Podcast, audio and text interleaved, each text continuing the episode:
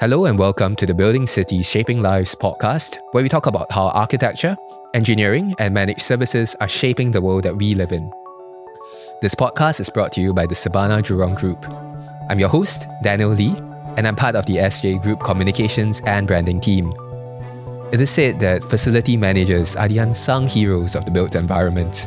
A world without them is a world where we suffer from sweltering heat in our offices as air conditioning systems fail our spaces go uncleaned, and where we don't feel safe in places where we live, work, and play. But beyond keeping our built environment cool, clean, and secure, there's significant opportunity to apply cutting edge technologies to transform facilities management, or FM as we know it. I'm joined today by Jason Whitcombe, Surbana Jurong's Group Director of Integrated Managed Services, and his team helps us to manage our way to a smarter and more sustainable world Welcome to the studio, Jason. Thank you for having me. Good morning. Thank you for joining us. I'm going to start with the elephant in the room. Most other companies call it facilities management. So why do we call it managed services here at SJ? In in SJ, we have three core pillars. Um, we have the the urban uh, pillar, we have the infrastructure pillar, and then we have the managed services, which is really the downstream operational O and M or execution arm, I suppose, of uh, of of the business. And within uh, managed services, we have uh, three or four sort of principal um, principal services. So we have facilities management as as as one, which you you just mentioned. Um, we have security, um, and we have we have smart cities, um, which does a lot of our asset asset monitoring. And the reason we we we call ourselves managed services is that we are now looking forward to integrating those three businesses. Um, there there is a demand in the market from from clients who are looking for for us to to come with more than just the traditional FM model. They're looking for more than, than one service. So if they have the ability to outsource multiple services to a single provider, then that makes their life an awful lot easier. So so that's the model we're starting to to migrate to. Now that doesn't mean to say we won't continue to focus on security FM and, and smart cities as, as individual businesses. And we recognize that we still have to be a top performer in each of those categories before we can start integrating and collaborating. Mm-hmm. Um, but we do see the future um, more more integrated than than than it's ever been, and technology is going to play a big role in in how we do that. So uh, a good example is uh, S3. So uh, is a is a system integrator here in, in Singapore that we've just uh, created a new company with called SJI3. Um, so S3 has been supporting us for many years as we've built out our our own common data environment and the various uh, applications that sit on top of that. And as as we see going forward, this this uh, this platform is just going to become more and more front and center of of what we do and how we deliver our services. You know, we've decided to to partner with with them and uh, and and really pretty much bring them in house to to work with us for uh, whether it's supporting our command center or building our command center out at Atos, or helping us uh, implement uh, you know new digital FM tools um, through FM. So, what's the difference between me walking into a building that has independent security, independent smart city smart solutions, independent facilities management, and maybe walking into one where it's all under one roof, as you were saying, with that integrated managed services model? So, as the as the end user or or, or uh, the occupant, you, you, probably wouldn't notice uh, a, a, great deal of difference.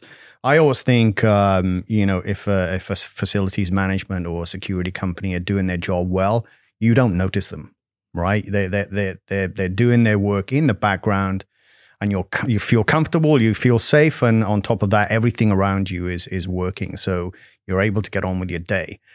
But to the building owners or the asset owners, there there are there are a lot of advantages. First and foremost, there's a commercial advantage, right? So by bringing together multiple service under a single contract, there should be economies of scale and synergies that that they can reap. So there, there, there's there's that. Um, you know, on, on top of that, uh, there's a, a, reduced risk element. If you have one team uh, and one account lead, um, there's no, uh, I, I, guess, there's limited loss of communication amongst amongst the, the, the team players, and and let's face it, you know, sometimes uh, a security company and uh, an FM company from from different organizations they may not always see eye to eye, right? So there could be some friction on the ground, and and maybe they're not cooperating as well as they should. So so there's a lot of things like that um, that that get uh, that get dealt with when you when you bring um, services together under a, under a single account. So you mentioned cost, safety, and reliability, and expected ways of working. But what about sustainability? How does an integrated approach to managed services support our sustainability objectives? If we look at um, the supply chain end to end, there's probably more we can do as a combined unit um, in terms of um, sustainable solutions for our clients than if we all look at it independently and and just chip away at it. I think we can we can tackle bigger bigger challenges um, if we've got more of the portfolio that that we manage. Yeah.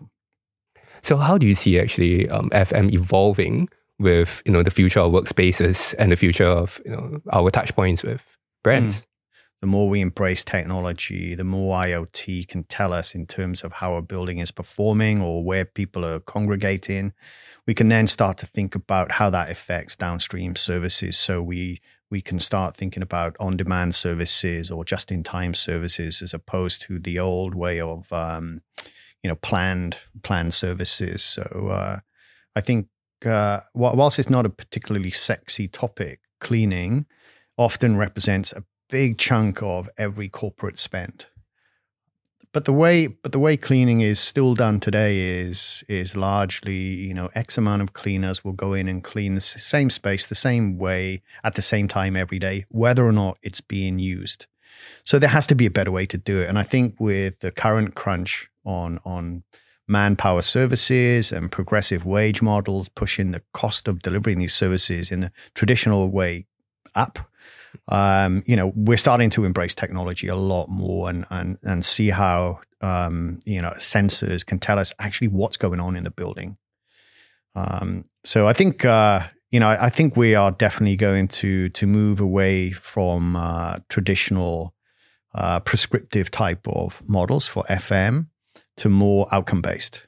So uh, you know customers are starting to ask us, say, hey. Here are the service level agreements I want you to to meet um, I'm going to leave it to you to decide how best to meet them. I'm not going to tell you how many people you need to put here or put there. As long as as long as you hit these KPIs, it's over to you. And that's music to our ears because we are we are the experts in this space. And I think I think we do know better than than many of our clients when it comes to how to deliver services to to hit the right outcomes. So I think that's going to be a big big change in the the FM environment over the coming few years. And actually, I think what you mentioned just now about how we are moving from uh, very prescriptive hours based uh, approach to FM to one that's really focused on outcomes, it almost mirrors the shift in the way that we we measure work outcomes for employees and so on, right? And I think in line with that, one thing that came to mind was what you're talking about just now in terms of technology and its impact on managed services. So how do we actually allow people to uh, allow facility managers to better adopt these um, uh, incoming technologies that have come up in the past 10 years? How have uh, some of the ways of working changed? And how do we change the culture in a sense within our teams?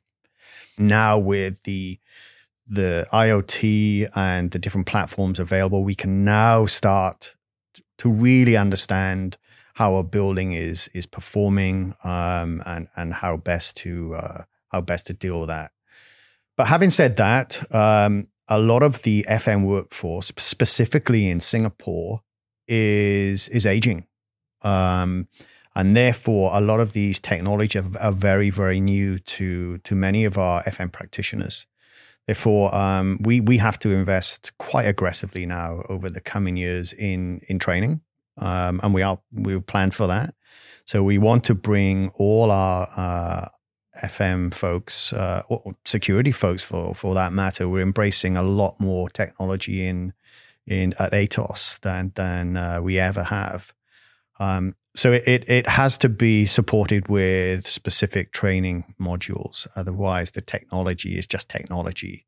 Um, what we do have, of course, is we have domain expertise. So we have to marry the technology with our domain expertise to ensure we are driving the right outcomes and the benefits for our clients. Otherwise, uh, they're often paying for technology with no with no benefit. So so training is is is key.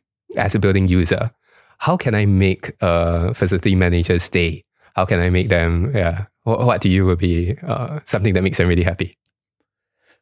That's a good question. And I think it's something we are, um, we're working on continually.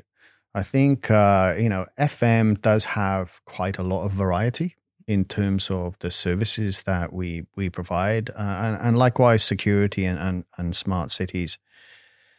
So I do I do believe in um, you know offering alternatives to to our staff um, if they are interested in certain sectors or certain areas. We want to try to create pathways to to get there. Likewise, we are open to security folk upskilling and training and becoming FM practitioners, or vice versa.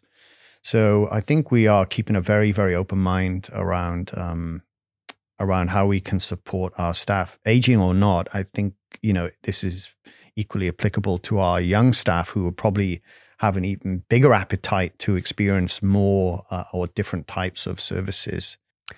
Thank you, Jason. It's great to hear about the diverse opportunities in the sector for us to build our careers and to make a difference. And with that, thank you for listening to Building Cities, Shaping Lives, a podcast by the Surbana Jurong Group, where we talk about how architecture, engineering, and managed services are shaping the world that we live in. I'm Daniel Lee, a communicator with the SJ Group. Subscribe to our podcast on your favorite platforms, and please consider li- leaving us a review to help make our future episodes better. That's all for today. See you next time.